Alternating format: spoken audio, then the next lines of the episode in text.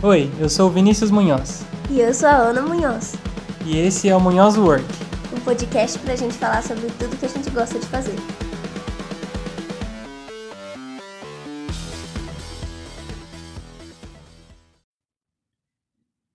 Finalmente chegamos no episódio 2 e nesse episódio a gente vai falar sobre branding. Eu tô aqui com a Ana.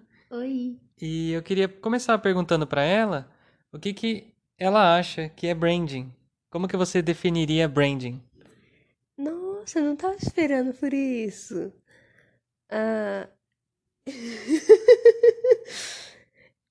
Branding tem a ver com marca, agora a tradução exata eu não sei falar. Não é pra gente falar de tradução. Eu fiz a surpresa mesmo, né? Eu não falei que eu ia perguntar sobre isso. Espertinho!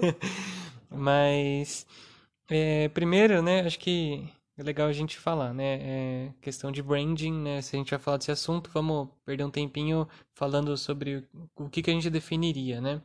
Eu não busquei nenhuma definição formal também, mas eu vejo o branding como a imagem de uma empresa, né, de uma marca, mas não só a imagem, mas o jeito que ela se porta e se comunica.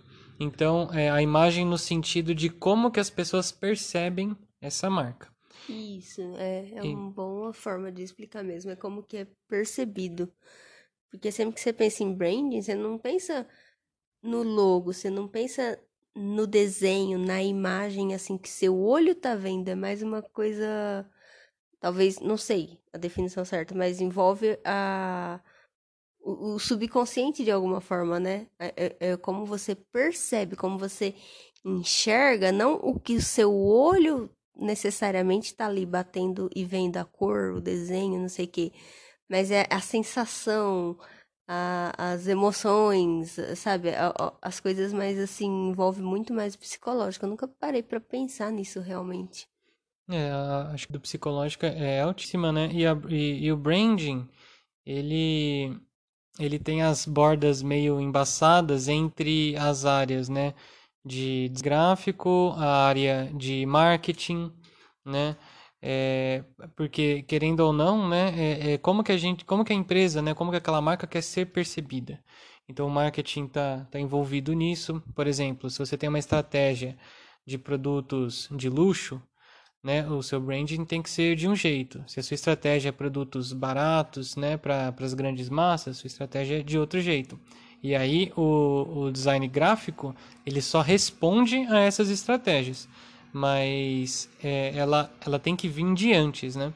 Então isso eu acho bem legal. Então, começando definindo isso, né, para a gente deixar clara a diferença de branding para identidade visual. Exato, era esse termo que eu queria falar. Quando eu quis falar do olho, não ver o que ele tá batendo ali e vendo, né? É essa questão da identidade visual. O branding é mais profundo. Porque a identidade visual é só uma das partes, né, da branding. Ela não comunica tudo, ela comunica muita coisa, né? Então, a questão das cores, tem toda uma psicologia por trás, né? Só que existe também uma coisa que tá ficando forte hoje em dia, é a identidade auditiva de uma marca. E assim, por mais que hoje em dia esse tema tá surgindo, é uma coisa antiga já. Então, se eu fizer pam, pam, pam, pam, todo mundo sabe que esse aqui é o sonzinho da Intel, né? Eu não sabia. É a propaganda da Intel. Então, já é uma música bem antiga que sempre que a gente ouve esse sonzinho, a gente acaba lembrando, que é o Intel Inside, né?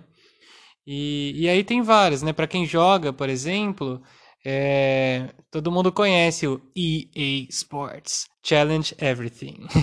Então, na verdade, eu não sei se é Everything ou Anything. Eu acho que eu vou cortar essa parte depois. É o Hello Moto do Motorola. Tem o Hello Moto. Então tem Netflix. Netflix tem? Aí eu já não percebo. A Netflix, você não, quando você dá, faz um tum-tum, quando você é verdade, tem também. Então, assim, tá ficando forte essa parte de identidade auditiva, que faz você... Aí, assim, acho que a parte psicológica também, né, influencia bastante, mas é aquela sensação, né? Por exemplo, se toda vez que você vai dar play num filme da Netflix, você ouve aquele som, então você associa aquele sentimento que você tem quando vai começar a assistir alguma coisa com a Netflix. Então, quando você ouvir aquele mesmo som fora desse contexto, você vai se lembrar da Netflix e aquela memória, né, daquele sentimento, ela volta. Então, numa eventual propaganda que a Netflix fizer e ela colocar aquele barulhinho, você volta a ter aquele sentimento e tal. Então, é uma coisinha bem legal que o pessoal está fazendo hoje em dia e muita gente está deixando de lado, né, pensar nisso. É isso que eu ia falar. Está sendo mais consciente essa questão do branding auditivo, né? Não que não faziam antigamente, faziam, mas eu acredito que o que você está querendo falar é que hoje está muito mais consciente trabalhar em cima de um branding auditivo. Isso. E eu acho que, assim, sempre que a gente chega a falar de marketing e branding e tal, ao mesmo tempo que a gente está falando da consciência de gente, né, vendo branding auditivo e tal, a gente tem o outro lado da moeda, que é a galera que ainda não saiu do lugar, né? Que não pensa em marca, que não pensa em branding, né? Ainda mais no Brasil, é muito comum a gente ver muitos e muitas marcas, né, que não estão nem aí, simplesmente. Usa aquela mesma coisa que está usando há 20 anos atrás, não se preocupa com a imagem que aquilo está passando, não tem uma coerência, né, no que aquela marca faz, etc. Então... Bom, no episódio a gente vai falar um pouquinho, né, sobre a nossa história com essa questão de branding. Nem eu nem a Ana, a gente é especialista no assunto, apesar da Ana ela ter o diploma de marketing. Imagino que ela deve ter estudado algo sobre isso. Eu sou formado só mesmo na área de tecnologia e a parte de design gráfico, né, e marketing também. Sempre foi um interesse meu que eu corri atrás por fora mesmo, né? Então eu tô sempre estudando e tal. E essa semana a gente resolveu trazer esse assunto por causa de umas coisas que eu andei estudando, né? Tentei aplicar e tal. E a gente vai contar a história aqui nesse episódio. Eu só quero fazer um adendo aqui, que o Vinícius comentou sobre empresas, né, que não dão atenção à questão do branding. Existem casos e casos. Existe o caso de uma empresa que está grande já no mercado há muito tempo e que realmente não se preocupa, não tem condição, mas não dá importância, né, para investir na questão de branding, tanto visual, auditivo, tudo que engloba, né? E também tem os casos de ser o mercadinho da esquina, que é uma família que cuida e, assim, eles nem precisam se preocupar, assim, é local, é só o pessoal do bairro que vai lá, tem essa diferença, né, porque aqui no Brasil tem muito isso, né, pequenos empreendedores, pequenos comércios, e é o que a gente quis falar, né, dessa questão de, nossa, as empresas, as pessoas não prestam atenção nisso, pensando numa coisa talvez mais online, né, mas que atinge mais pessoas, e empresas maiores também. Agora, esses casos das pessoas que têm pequenos comércios e tal, eu não acho que é esperado que a gente tenha que ficar observando eles e falando, nossa, o cara não prestou atenção no branding. As pessoas, às vezes, se esforçam, fazem um louco, fazem uma coisa legal e tal, mas não num nível, assim, de exagerado, né? Eu acho que, no fim das contas, assim, onde que é o meio termo, né? A empresa pequena, um pequeno comércio, que ele quer crescer. Eu acho que a partir do momento que ele quer crescer, que ele quer ter mais de uma unidade, talvez até em outra cidade, né, ou algo desse tipo, ou então ele quer fazer vendas online.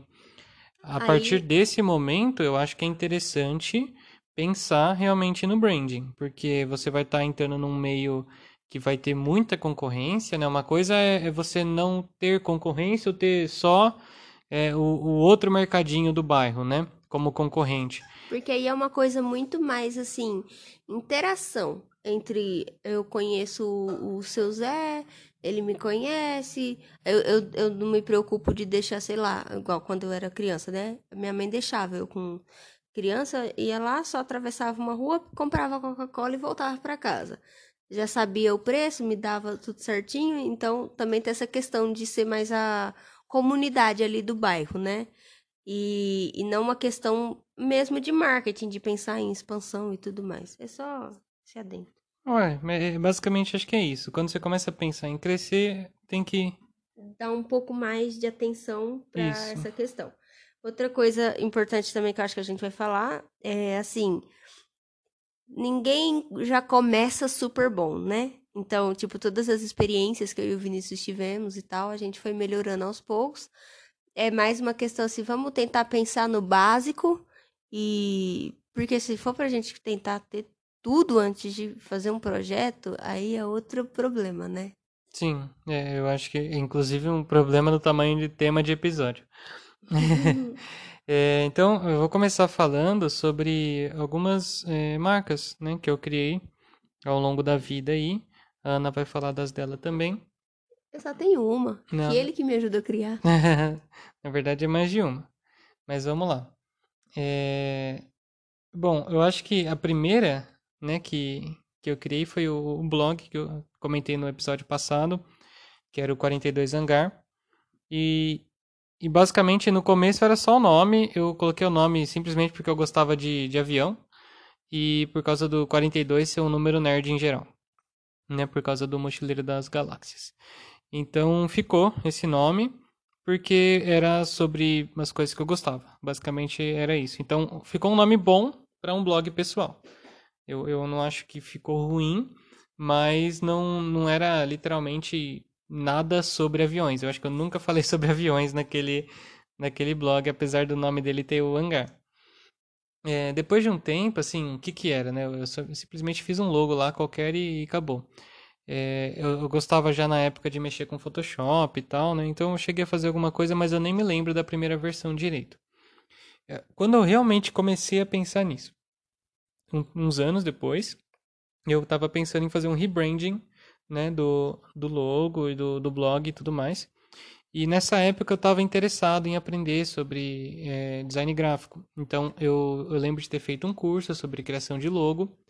E nesse tempo eu fui e desenvolvi, né, um logo novo, eu desenvolvi cores, né, para usar realmente no blog. A ideia era que eu tivesse um logo mais limpo, um blog mais limpo, porque o antigo era muito sujo. E eu pensei em algumas cores que eu ia usar para sessões diferentes. Era uma época que eu estava com umas 3 ou 4... focos, né, de estudo, de coisas que eu queria falar e que não dava para montar um blog só sobre uma coisa ou não dividir essas coisas. Então eu usei uma estratégia que hoje eu reconheço melhor, que eles chamam de, não lembro o nome agora, se é sub-branding ou... Eu sei que tem um nome, que é quando uma mesma empresa ela tem marcas filhas. Então, por exemplo, isso é muito comum em empresa de aviação. Você tem... sei lá, eu não sei os nomes, né? Mas, por exemplo, a Gol, ela deve ter um modo lá que é VIP, né? Então ela deve ter a Gol alguma coisa. Eu não sei qual que é. A Azul provavelmente deve ter também o Azul VIP dela lá, que deve ser algum outro nome. E geralmente tem todo um marketing por trás dessa subdivisão, né, da empresa, que ela vai ter uma logo própria, uma marca própria, até mesmo cores próprias, porque vai diferenciar aquele cliente, né, mostrando que ele é VIP ao invés de ser outra coisa. Um exemplo também seria o Itaú Personalité, né, que é uma marca dentro de outra marca. Então, esse tipo de coisa assim, é bem comum acontecer. E no caso do blog, era basicamente uma área para... falar sobre escrita criativa, uma área para falar sobre tecnologia, acho que uma área eu ia falar sobre teologia, e eram coisas desse tipo. Então eu coloquei meio que uma cor para cada área e tal, ficou legal, mas não durou muito tempo o blog depois disso, então não tem nem exemplo para mostrar. Você quer comentar alguma coisa, Ana? Eu lembrei que eu tive blog também, mas eu nem pensava nessa questão de branding. Eu tive um blog, chamava Primeiros Esboços. O nome veio a partir de uma frase de um livro sobre escrita criativa. Mas assim, eu só mudava o banner lá do blog, né, no Blogspot lá, não sei. Uma imagenzinha, tipo assim, a cadeira, a mesa, os papéis voando, sabe? Já teve uma outra, tipo, só o texto escrito lá. Então, assim, eu dava uma brincadinha aí com edição de imagem, Mas nunca nem parei pra pensar. Eu tentava muito bem separar com as tags do blog. Mas agora não colocar com cor, essas coisas assim. Legal. Eu lembro que eu acho que eu passo mais tempo pensando na brand, nessas coisas, do que realmente fazendo. E é legal porque eu olhando pra trás, era um logo simples. Eu não pensava assim na comunicação, no que eu queria passar e tal. Não era uma grande marca, nunca ganhei um centavo com aquele blog. Né? Então eu não precisava ter todo esse esforço, né? E mesmo o esforço que eu tive também não chegava em lugar nenhum, era só um logo mais bonito, né? Legal, eu cheguei na questão do blog ser mais limpo, mas eu não avancei na questão de branding, né? Isso foi uma coisa que eu fui aprender bem mais pra frente, que acho que é inclusive até legal falar, acho que a segunda marca que eu montei foi a do Rampagers. O que é o Rampagers, né? Esse eu não comentei no episódio passado. Eu, né, e meus primos, a gente criou um servidor privado de um jogo online, né? Era do Ragnarok Online. E a gente criou esse servidor chamado Rampagers, e ele, até o nome, né, ele tinha um motivo. Existe um jogo antigo que chamava Rampage, inclusive saiu um filme recente aí, que é sobre esse jogo antigo, né? Que eram monstros gigantes e tal, um macaco gigante e coisas do tipo. É o George. O George. E a gente gostava bastante desse jogo, né? Antes do filme sair, inclusive. E a gente queria um servidor, né? E nesse caso, eu acho que foi a primeira vez que eu criei uma marca realmente pensando em branding. Porque a gente queria um servidor que fosse, vamos dizer, chegar chegando, né? A gente queria esmagar realmente os concorrentes, né? Fazer um negócio assim bem... Que mostrasse essa brutalidade, né? Do Rampage. Porque tanta palavra, né? Também ela vinha do Counter-Strike, né? Quando a gente jogava muito nas lan houses antigamente. Quando, se eu não me engano, matava 5 pessoas seguidas. Eu acho que ele falava Rampage. Então, era uma coisa assim... É quando você está naquele momento de estar destruindo tudo que você vê pela frente, né? Rampage significava isso. E a gente percebeu que todos os outros servidores, eles estavam muito, muito parecidos, com a qualidade muito ruim, e a gente podia fazer uma coisa melhor. Isso foi, inclusive, antes da gente ter entrado na faculdade. Então, o pouquinho que a gente sabia programar já foi o suficiente para uma qualidade maior do que já tinha.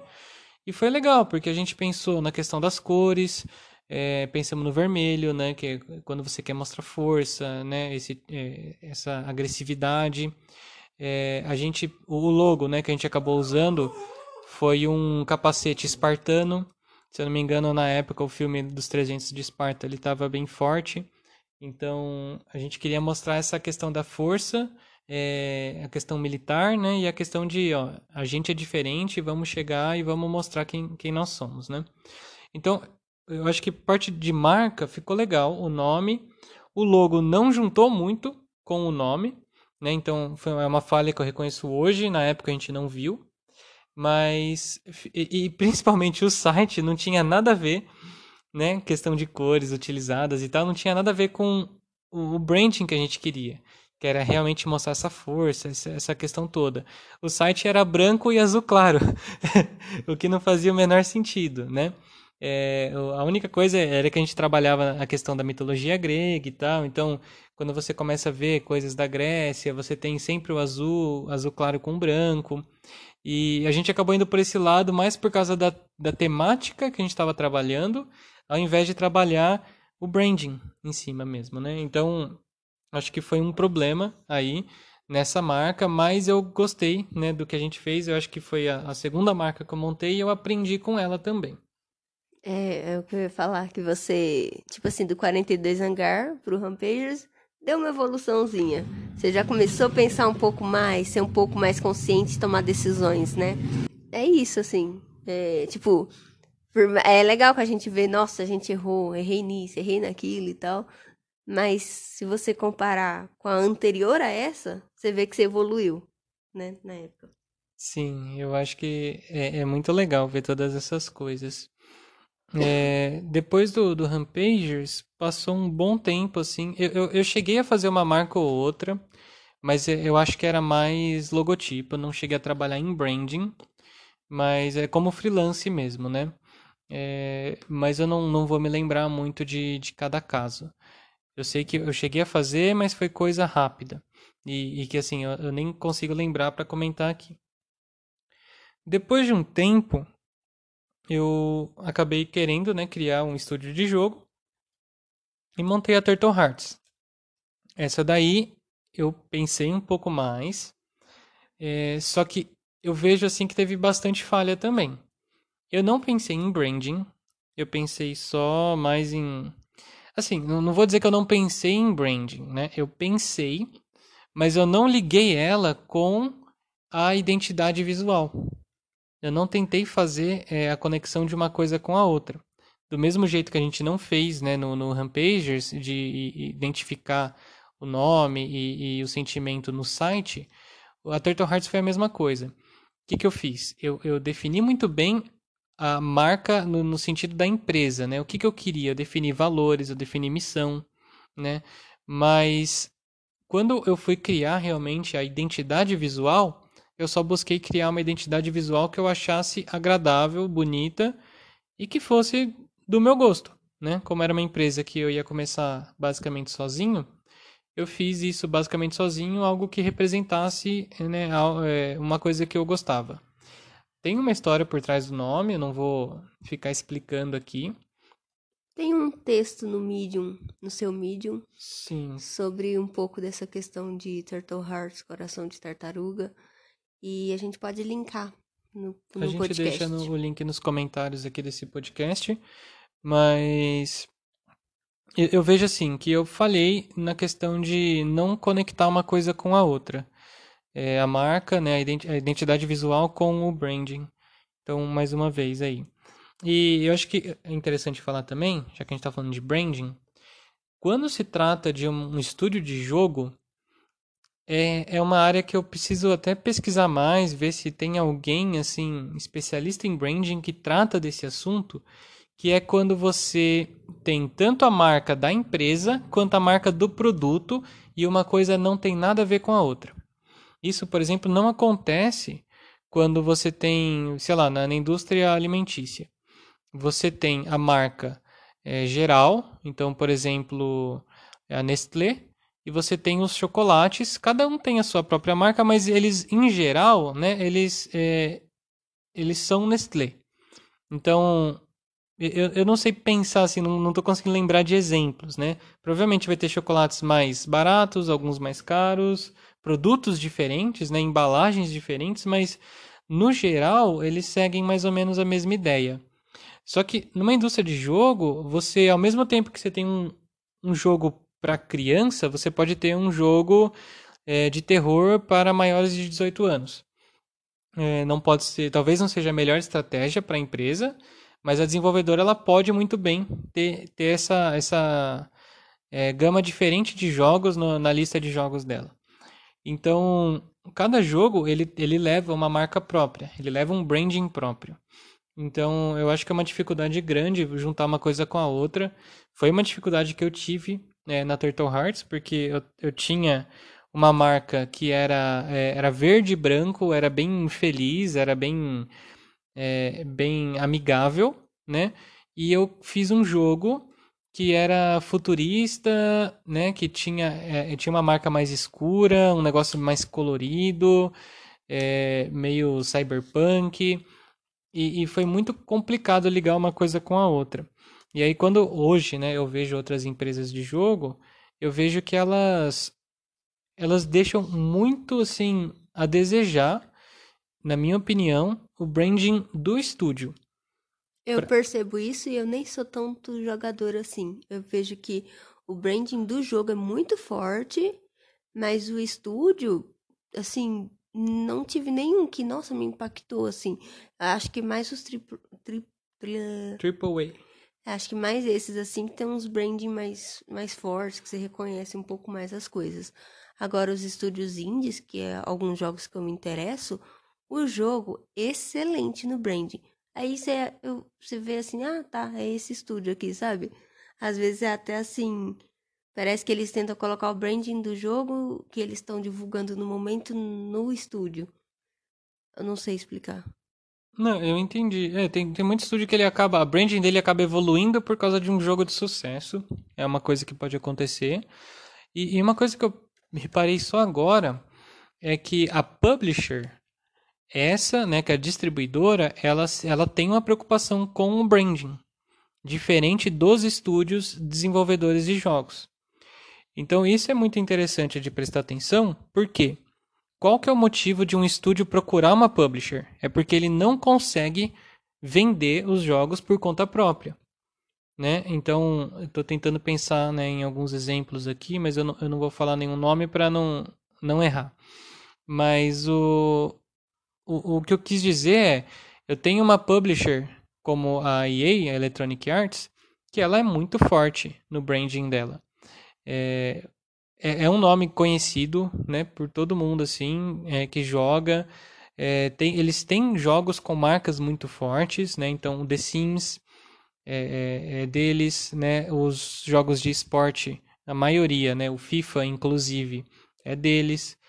Só que eles fazem isso de um jeito que a marca da publisher, ela sobressai bem, ao invés da marca do jogo. Nesse caso, tanto o The Sims quanto o FIFA, eles são desenvolvidos in-house, né? A própria publisher, ela é dona de vários estúdios, né? E esses estúdios desenvolvem os jogos dela. Ela está partindo para essa estratégia de comprar os estúdios de jogos. Mas tem muitos casos onde a empresa não tem branding nenhuma e é só o jogo que sobressai. Então, acho que um exemplo legal é o FTL, que é o Faster Than Light. Você vai procurar saber quem que desenvolveu, toda vez eu tenho que colocar FTL Developer ou algo do tipo, porque, se eu não me engano, eu não sei se aparece o nome do estúdio, se aparece o nome do cara, eu nem lembro. O jogo, ele é muito, muito famoso entre os jogos indie, roguelike, é um dos, assim, top 5 de jogos mais famosos, mais reconhecidos. Só que quando você vai falar da empresa que fez, você não consegue entender, não consegue achar, encontrar essas pessoas. Se eu não me engano, ele foi feito por 2 pessoas, eu não sei se... Não, assim, com certeza eles contrataram outras e tal, mas eles não trabalharam nada com a questão do estúdio. Eu sei que eles lançaram um jogo depois, que é The Breach, que é um jogo também excelente, mas como que foi feito o marketing desse jogo? Ficou assim, dos mesmos desenvolvedores do Faster Than Light. Mas ninguém sabe o nome desses caras. Eu só associei o sucesso do segundo jogo com o primeiro, né? Então, quando eu tento vender o meu segundo jogo, eu falo, eu sou o mesmo cara que fez aquele primeiro jogo. E não falo, não, é mais um jogo da desenvolvedora X ou da desenvolvedora Y. Então, eu acho que é um meio bem interessante, né, de ver como que é, principalmente no meio indie, é onde o pessoal não se preocupa com a identidade do estúdio, pensa na identidade do jogo, vende aquele jogo e quando ele tenta lançar um próximo, dificilmente ele consegue o mesmo público e tudo mais, porque não cativou a galera, né, com a identidade, mostrando, esse jogo foi desenvolvido por essa empresa. Eu acho que seria uma coisa legal de começar a ver e reparar um pouquinho mais. Acho que eu falei bastante. Eu acho que, continuando, você pode falar do seu jogo, né? Que você disse que teve dificuldade de... Você já falou. Eu acho que eu falei um pouquinho, né? O Racing the Galaxy... É porque é aquilo, né? Como que você associa uma coisa com a outra? Quando você vai estar no site, você está no site da desenvolvedora, que tem uma certa paleta de cores. Quando você vai falar do seu jogo... Você tem outra paleta de cores. E aí, vai ficar uma bagunça? Vai ficar um site todo colorido? Ou você vai ter o que o pessoal chama de hot site, onde é um site específico do jogo? Essa estratégia ela é muito utilizada na indústria do entretenimento em geral, né? Quando você vai ter, por exemplo, um filme, né, sendo lançado, você tem um hot site daquele filme, geralmente. Quando você vai ter um álbum novo de uma banda... Eles costumam montar um hot site e por álbum eles têm uma identidade visual própria. E aí, às vezes, a banda vai ter um branding geral e às vezes não. Às vezes varia muito de uma coisa para outra. E acho que inclusive na música é interessante porque eles trabalham esse conceito de evolução do artista, né? Ah, o artista está na fase tal, agora ele está numa fase mais agressiva, agora ele está numa fase mais melancólica. A música, eu acho que tem muito disso. Quando a gente vai montar, né, uma marca, com certeza tem coisas que a gente quer colocar nela. Mas eu diria que a grande maioria das coisas a gente tem que ver o que já existe, porque essa marca ela só vai representar o que já existe. Então, se é uma empresa de uma única pessoa, não tem como essa marca ela representar algo que é muito diferente do que essa própria pessoa tem como valores próprios. Então, como uma marca vai comunicar algo que é contrário à pessoa que está comandando aquela marca? Então, pensando ou não, né, na marca, e até mesmo falando de artistas e tudo mais, dificilmente você vai conseguir fugir dessa questão de que a sua vida, né, e aquilo que você está colocando no produto final, né, seja ele uma obra de arte, seja uma música, seja um jogo, você vai acabar colocando um pouco de você mesmo naquilo. E na marca, que é, né, como a gente definiu, o jeito que as pessoas percebem aquilo é o jeito que você apresenta. Então, como que você vai empacotar o seu produto e mostrar para o mundo é o jeito que as pessoas vão perceber ele. Então, a todo momento, mesmo que você não pense em branding, você está fazendo um branding, né? Ele talvez só não seja o melhor possível para você alcançar o sucesso do seu produto. E aí, eu chego na questão das brands pessoais, né, que também é um assunto muito falado hoje em dia, que é quando a gente começa a pensar em como que as outras pessoas estão me vendo, como que eu sou reconhecido pelos outros nas redes sociais, por exemplo, ou no dia a dia. E quem começa a buscar um pouco disso é quem quer começar, às vezes, a fazer um trabalho de freelancer, ou então como consultor, como alguém especialista em alguma área, ou até mesmo uma pessoa que queira ser contratada, né, que está procurando um emprego. E aí você começa a pensar, poxa, como que eu gostaria de ser reconhecido para que eu possa trabalhar na minha identidade visual e as outras, né, todas as formas de comunicação que eu tenho na internet em geral, como que eu posso juntar as duas coisas, né, para eu alcançar mais resultados. Então, dando alguns exemplos, né? Um freelancer que faz, por exemplo, logotipos, design gráfico e esse tipo de coisa. Quando ele vai pensar nesses assuntos, uma das coisas que ele precisa pensar é qual que é o tipo de cliente que ele tem. Ele prefere trabalhar, por exemplo, com empresas menores, por exemplo, com um mercadinho que está querendo crescer, ou ele prefere trabalhar com empresas já de médio, grande porte, que já entendem muito bem o que é essa questão de branding, né, e preferem uma coisa mais profissional. Não profissional no sentido de qualidade do trabalho, mas profissional no sentido de como que aquele trabalho está sendo desenvolvido.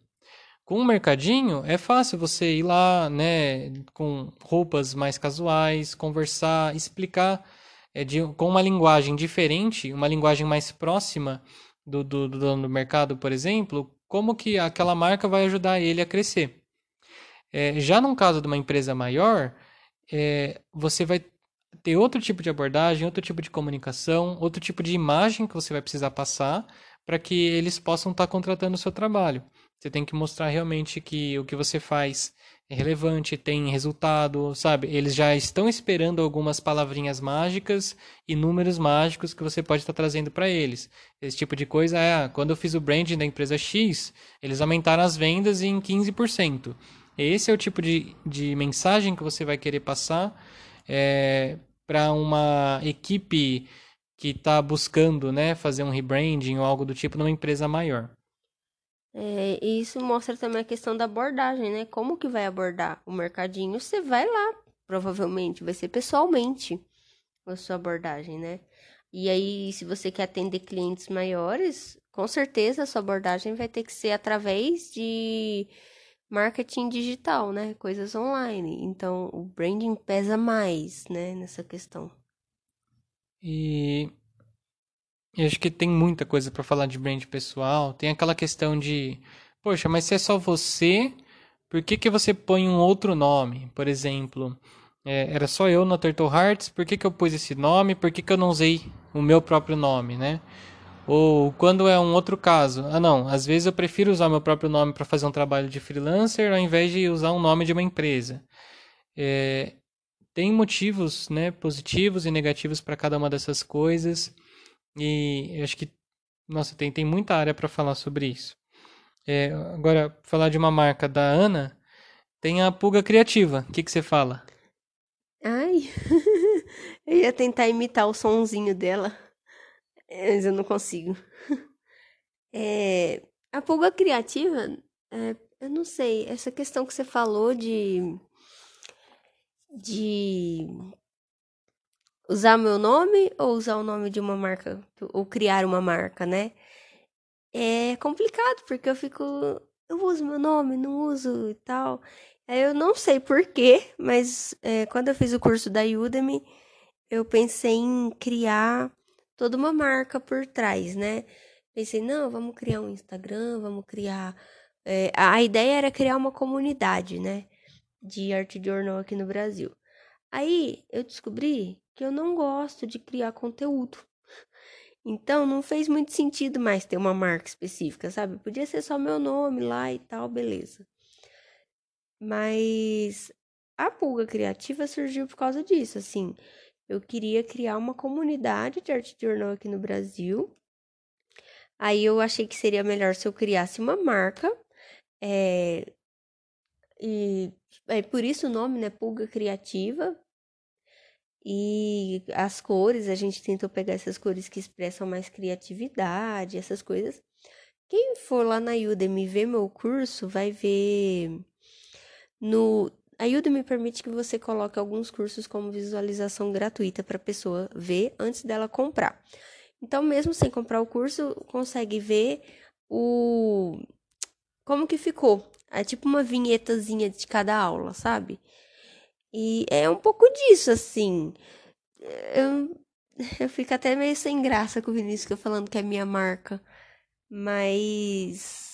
É um pouco disso, assim, o objetivo era criar uma comunidade, mas eu não fui muito pra frente, porque eu percebi que aquilo, né, apesar de ter um diploma de marketing, não gosto tanto do trabalho em si, de fazer isso, sabe, de gerenciar conteúdos, de criar conteúdos, não sei, não gosto muito, assim...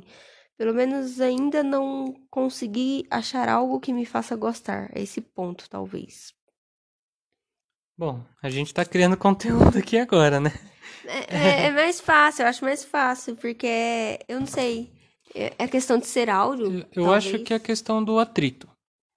É muito mais fácil a gente criar um conteúdo se não tiver atrito. Quando a gente pensa num branding mais complexo e tudo mais, onde... toda imagem que você for postar, ela tem que ter as cores tratadas, tem que ter o logo ali, sabe? Tem que pensar na comunicação, no copywriting, em tudo. O atrito, ele fica muito mais alto. Então, quanto mais a gente conseguir remover o atrito, mais a gente consegue... Também acaba sendo na questão de medo, né? Poxa, o que as pessoas vão achar? Né? Eu vou postar isso aqui porque eu não sei o que as pessoas vão pensar de mim. É até uma questão que eu tenho um pouco disso no branding pessoal. Porque, por exemplo, eu acho que todo profissional tem que se preocupar com o branding profissional dele. Porque é a forma como você está se portando para que outras empresas te contratem. Você, como profissional, você está se vendendo. Você está vendendo o seu tempo em troca do dinheiro, né? Se a gente vê por esse lado... A gente vai se preocupar muito mais com, por exemplo, nossa, vamos tentar ter uma imagem legal aqui no LinkedIn, né? Porque isso daqui pode ser porta de entrada para empregos muito bons. Isso daqui pode ser uma forma de eu conseguir alavancar minha carreira. Então, eu estou desempregado. Como que eu posso estar usando as ferramentas, né, online, assim, para criar me dar um posicionamento de não que socorro, tô desempregado, sabe? Claro que realmente é socorro, tô desempregado, né? É uma situação difícil, mas assim, se porte como uma pessoa, como um especialista da sua área. Se você é um programador Java, você é um programador Java, você é um especialista em programação Java, sabe? E isso tudo influencia na forma como... Acho que é até uma forma como você se vê. Essa questão do brand pessoal é muito ligado com isso. Tipo, eu fico com muito receio, eu fico pensando assim, eu não sei de nada, eu ainda tô no começo. Mas, poxa, por que eu não posso me portar como uma pessoa que tá começando e, apesar de estar começando, já tá alcançando o resultado XYZ? E mostrar isso, né? Fazer uma vitrine. Essa questão de branding também envolve muito isso também do portfólio, talvez, né? De mostrar o seu trabalho. Eu acho que é uma coisa que as áreas mais artísticas, né? O próprio design gráfico ou músico... esse tipo de coisa, assim, as pessoas, elas buscam criar um portfólio, né? O fotógrafo, por exemplo, e outras profissões não pensam nessa questão, porque se eu não produzo nada, por que eu vou ter um portfólio, né? É até uma questão de que, às vezes, não tem nem como ter, por exemplo, um administrador, ele vai ter portfólio? Ele não vai poder colocar lá, assim... eu fiz administração, ajudei, sei lá, a empresa X enquanto eu trabalhava na empresa Y. Às vezes tem contratos de confidencialidade e tal. Então, essa questão do portfólio, né? Tem profissões que realmente não tem como você ter um portfólio ali mostrando. Mas você pode mostrar que você conhece muito bem nessa questão talvez, do conteúdo mesmo, né? Eu penso que... Na produção de conteúdo, é um jeito de mostrar que você entende daqueles assuntos, mas até mesmo quando você tem o caso de confidencialidade e tudo mais, que você não pode falar sobre nada, se você for no mais genérico possível, você sempre vai poder falar. E o branding pessoal, eu acho que tira muita pressão dessa coisa que eu falei que eu não gosto, que é o de produzir conteúdo, né? Porque o branding pessoal é você. Você, quer você queira ou não, você tem o seu brand pessoal. Você tem as suas conquistas pessoais. Você tem as suas metas e objetivos e vontades. E é só uma forma de você estruturar melhor isso e mostrar de uma forma mais clara que consiga atingir o público que você quer. Por exemplo... se eu sou programadora, estou aprendendo programação, estou iniciando nessa área... qual é o público que eu quero atingir, num caso, se eu estiver interessada num emprego novo, alguma coisa assim. É a tecnologia X, são empresas que estão precisando da tecnologia X.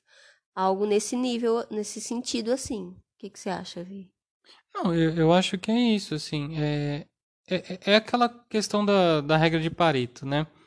20% do esforço vai te dar 80% dos resultados. O que eu vejo na grande maioria dos perfis no LinkedIn, por exemplo? A pessoa não coloca nada lá. Ou se coloca algo tão genérico que poderia ser qualquer coisa.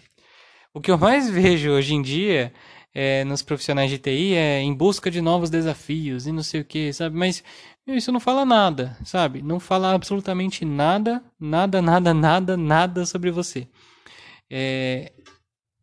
Isso aí é coisa para RH. Tudo bem, com isso você vai conseguir conquistar ali uma ligação, né, de um headhunter, alguma coisa, mas a partir do próximo passo, quando você realmente chegar numa fase técnica, que alguém vai ler, né, o seu currículo, vai procurar você no LinkedIn, e vai chegar lá e vai ver, poxa, esse cara aqui, ele fala que está buscando desafio, mas ele não fala o que ele fez... eu não sei o que ele sabe. Aí a gente faz o quê? Manda um teste pro cara, O cara faz o teste, você ainda não sabe muito bem o que, que ele fez, o que, que ele sabe, faz uma entrevista para descobrir alguma coisa. Só que a empresa ela faz o que ela pode, né? Ela não pode perder tempo com cada um. O maior interessado, geralmente, é o próprio entrevistado, né? É a pessoa que está buscando o emprego. Eu acho que faz parte você colocar no LinkedIn, se você está buscando um emprego, coloca o que, que você gosta de fazer, o que, que você faz bem, né? Porque aí você vai ter uma chance muito maior de encontrar um emprego que está mais de acordo com as coisas que você faz, que você gosta de fazer. Existem também materiais imensos sobre isso daí, dá para encontrar na internet. Eu acho que é muita falta de correr atrás. Questão de imagem mesmo, de foto, né? Questão do texto que você coloca lá, as coisas que você compartilha. Tudo isso é só questão de pensar um pouquinho antes de colocar, né, que dá para chegar num resultado legal. 20% do esforço alcança 80% dos resultados. Você ia falar alguma coisa? Só tô em dúvida se a gente não tá fugindo demais do assunto. Não, então, eu separei, né, algum assunto aqui pra gente falar. A ideia era falar sobre branding e sobre style escapes. Mas como a gente já tá batendo aqui quase 50 minutos, para um outro episódio. E aí a gente encerra esse aqui, né, falando de branding em geral. Eu acho que a gente falou bastante desse assunto, falou bastante das nossas brandings mesmo. Eu acho que só faltou a gente falar das nossas pessoais e a nossa experiência com elas. Então, você quer comentar rapidinho? Eu tento, né, pensar na minha brand pessoal, mas eu tenho muita dificuldade mesmo. E assim... é aquilo, né? Eu sei a importância de tudo que a gente já falou e tal, mas eu não consigo pensar tanto assim na brand pessoal. Eu até tento usar mais o LinkedIn, sabe? Me preocupar ali com a foto da capa, com a minha foto mesmo de perfil. Eu não gosto muito de tirar foto, mas enfim. E eu não acho que as coisas ali estão muito legais, não. Pensando, porque, por exemplo...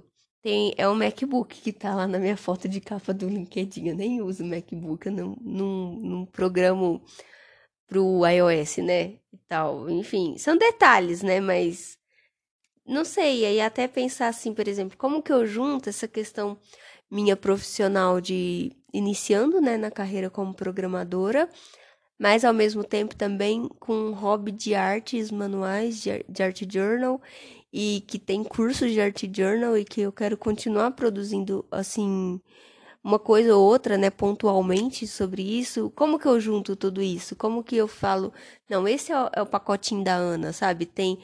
Eu fico querendo separar em caixinhas, talvez, a caixinha profissional, a caixinha de hobby, a caixinha, a Ana que gosta de organização, que gosta de lidar com os processos de coisas de como organizar minhas responsabilidades como esposa. Eu penso até assim, quando eu for mãe, provavelmente eu vou querer